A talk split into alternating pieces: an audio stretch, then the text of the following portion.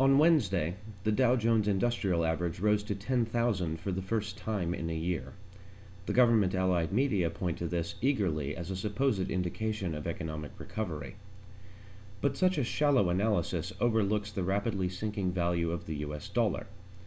Prices for commodities such as gold and oil have been skyrocketing lately.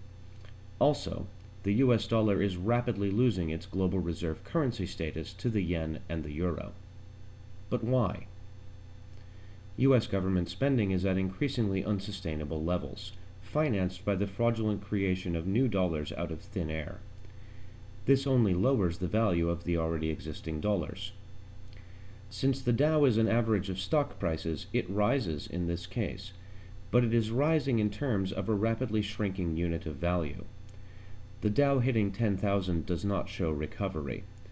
It shows that the value of major businesses is either stagnant or sinking, just not as fast as the U.S. dollar itself.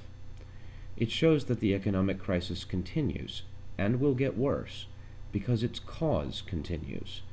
Runaway government spending carried out on behalf of a greedy political class willing to wreck a productive economy in order to feast on it vampirically.